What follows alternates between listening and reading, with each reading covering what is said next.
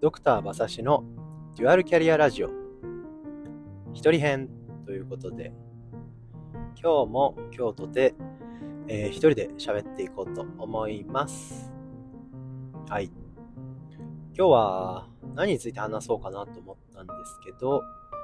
まあなんかデュアルキャリアということでやっぱりなんかキャリアに関することを話さなきゃいけないような気がしているので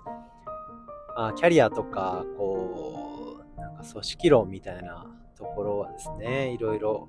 本とかで読んだりして勉強をするんですけど、今ちょうどあの僕の所属してる組織でもあの面接とかをですね、する機会があるんですよ。で、やっぱりこう面接でいろんなあの管理職だったりとか、いろんな人と話をしていると、まあ、その人のこう組織に対するものの考え方みたいなのが見えて、えとっても面白いなというふうに思います。うん、なんかやっぱ人それぞれこう自分の所属している組織をどういうものとして考えているかっていうのはすごくその人のなんかこう人となりとかが出て面白いなと思いますね。なんかやっぱりこうモチベーションって人それぞれなんでお金もらえるところだっていうふうに思ってる人もいれば、なんかやっぱ自己成長の場として仕事を考えてる人もいるし、やっぱり社会貢献の意識がとても強い人もいるし、そこを、その人にとってやっぱり居心地のいい組織っていうものをこう作っていくのは大事だけど、やっぱりみんながみんなニーズを満たすっていうことも、また難しいことなのかなっていうことも思ったりします。ね、そんな中でやっぱり、うちはあの、あの、トララン先生と2人とも働いている、いわゆるデュアルキャリアっていう形で暮らしているわけですけれども、まあ、ドクター夫婦の働き方って結構、まあみんな試行錯誤されてると思うんですよね。なのでぜひなんかこういううちはこうやってますみたいな働き方とかがあったら、まあ話聞いてみたいなと僕も思ったりするんですけど、うん、なんかぱりいわゆるまパワーカップルとか言われたりしますけど、やっぱり共働きっていうのは強いし、あの時代的にも共働きをしている夫婦があの世帯数がどんどん増えているっていうデータは出ているので、やっぱり日本が経済的に弱くなっているっていうところも相まって、まあ、共働きじゃないと、共働きしないとなかなか暮らしていけないっていうところがまあ、増えてきているっていうのもまた事実なんじゃないかなというふうに思います。昔は高度経済成長の頃はですね、まあなんか旦那が働いて、たくさん稼いで、奥さんは専業主婦やって、それで悠々自適に暮らしていけるみたいな時代だったのかもしれないですけど、まあ今はやっぱりある程度共働きもしないと経済的にも楽にもならないっていう、やっぱり人も実際いるんじゃないかなと思います。で、まあ、それで、パワーカップルとか、ディンクスとか、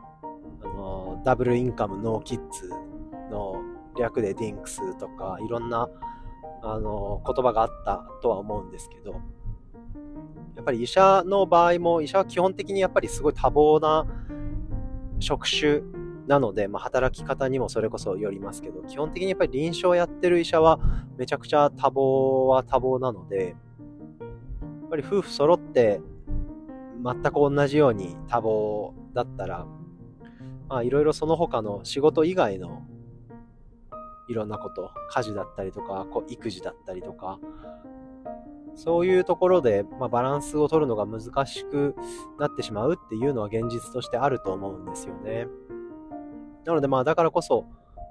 そのバランスの取り方っていうのが、まあ、かなりやっぱり幅があるとは思います。で、そんな中で、まあ、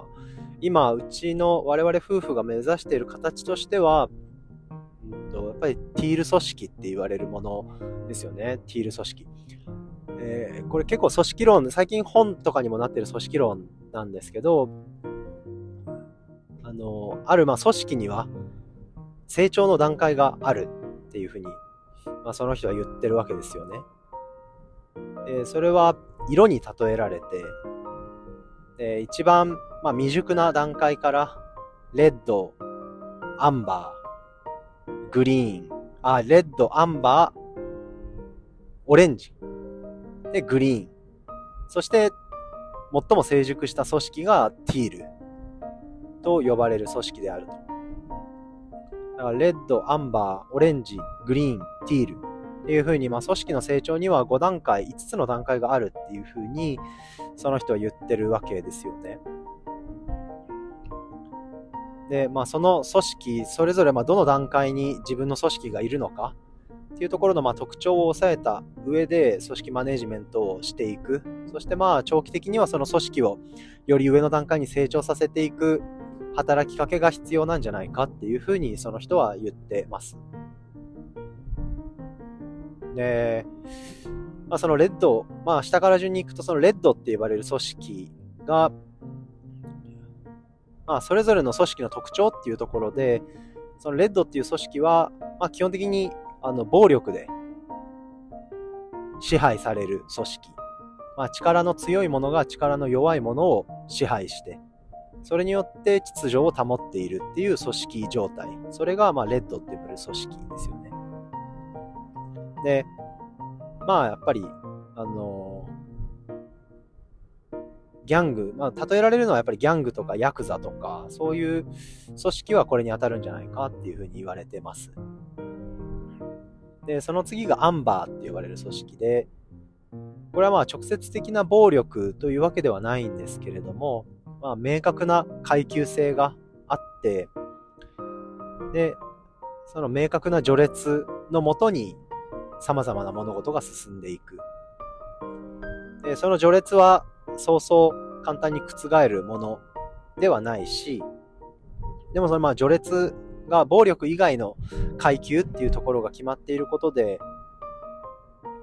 ある程度長期的な安定した、まあ、組織運営っていうところをが可能になっている。というのが、まあ、アンバーの組織ですね。で、その次のオレンジの組織っていうのが、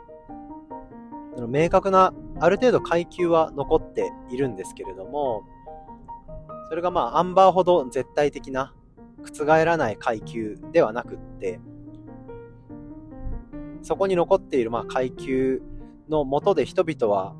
あのロボットのように、まあ、ロボットのように、まあ、生産性を高めるということにフォーカスを当てられて人々はどうすれば生産性を上げれるか、どうすれば効率よく働かれ、働くことができるか、という点を一番大事に、一番重視して人々は動いていくと。なのであまりその組織の個人個人の多様性であったりとか、個人個人のま個性っていうところにはそんなに目を向けず、人間が部品として消費されてしまう傾向にある組織。でもまあある程度秩序もしっかり保たれているし、生産性を上げる人、まあ、成果を出した人は、その成果に応じて評価される。そしてまあ立場も変わることがあるというのがまあそのオレンジの組織だと言われてます。そしてその次がグリーンの組織って呼ばれるものですけど、まあ、グリーンの組織はあの、例えられるのは家族に例えられます。ある程度、ゆるい、まあ、序列関係であったりとか、そういう階級は残ったものの、オレンジの組織よりも、もっと個人個人の個性であったりとか、ダイバーシティというところに目が向けられて、それぞれの人に、まあ、適材適所だったりとか、いろいろな一人一人の違いを許容して受け入れた上で成長する組織というのがグリーンの組織というふうに言われます。そして、ティール組織っていうのはまあその一番上にいるって言われるもので、ティール組織は組織自体が一人の一つの生命体に例えられます。まあ、そこに明確な階級性、階級や序列っていうものはもはや存在しておらず、それぞれの組織内の人間が、それぞれの自分の判断に基づいて行動を起こして、そして必要な時に、それぞれの判断のもとに変化をして、組織全体が絶えず変化をする中で成長をしていく組織というのがティール組織というふうに言われます。で、まあこれってまあ言うのは簡単だと思うんですけど、ものすごく難しいですよね。だからその、やっぱり、うん、特に日本の場合は、あやっぱり高度経済成長期とか今までは本当にアンバーとか、まあ良くてオレンジっていうところの企業がほとんどだったと思うし、日本自体、まあ農耕民族だったっていうことも関係してると思うんですけど、やっぱりこう集団である程度の序列のもとにみんなと同じような生き方っていうものを望むあの文化圏だったりするので、アンバー、オレンジっていう考え方がすごく日本のこう民族性にはなんかしっくりくるところはあるんじゃないかなとは思います。で、まあ最近やっぱダイバーシティとか、その一人一人の個性を伸ばす採用だったりとかっていうところが言われて、なんかまあグリーン組織の重要性っていうところが割と解かれているんじゃないかなとは思うんですけど、さらにその上で、あなんか責任をもうそれぞれの人間に任せて、それぞれの人間の判断で成長していこうみたいな。こうまあ言うのは、なんか、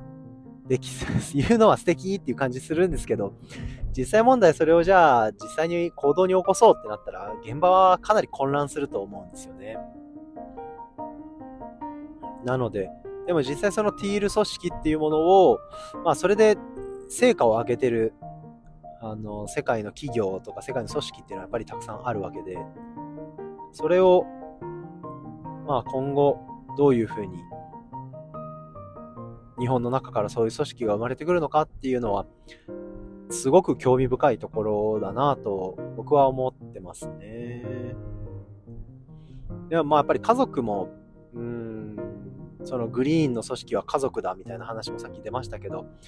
ぱりま家族も一つの組織であると私も思っていて、なので、なんかま家事育児の分担であったりとか、自分が仕事にどれぐらいこう人生の中の時間を割きたいかとか、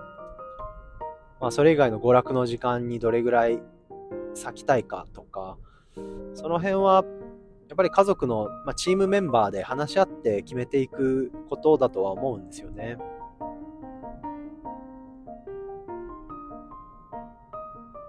なのでそういった意味で、まあ、家族っていうのは、まあまあ、普通の家族がまあグリーンなのであれば、やっぱりそこから、まあ、特にデュアルキャリアカップルの場合はですね、二人とも同じ、まあ、ことができ、大体同じことができて、あのー、生産性っていう意味でもですね、収入でもまあ大体同じことができて、やれることの幅が広いのであれば、まあ、ティール組織を目指して、えー、変化をしていっていいんじゃないかなと個人的には思っています。なのでまあその辺を、まあ、する、変化していく上で、まあやっぱ喧嘩もたくさんあるでしょうし、なかなかこうすり合わせるっていうこと自体がですね、難しいところもあったりするので、やっぱりそのティール組織の背景にはかなり多くのこういろんな共通基盤があって成り立つものかなとは思うんですよね。ルールがないっていうわけでは全くないと思うので、やっぱりそういったルールの上に柔軟な変化っていうものを許容していくっていうことだとは思うので、まあそういうのも、やっぱ家族って言っても結構夫婦でも価値観も違えば、うん、やっぱいろいろ違うからですね。そういったところのコミュニケーションをどういうふうに夫婦で取っていくのか、パートナーと話し合っていくのかっていうところが、まあ、とっても大事なところなんじゃないかなというふうには思いますっていうところで、気がついたらもう10分等に超えて15分だったので、今日はこの辺で終わりますよ。それではまたバイバイ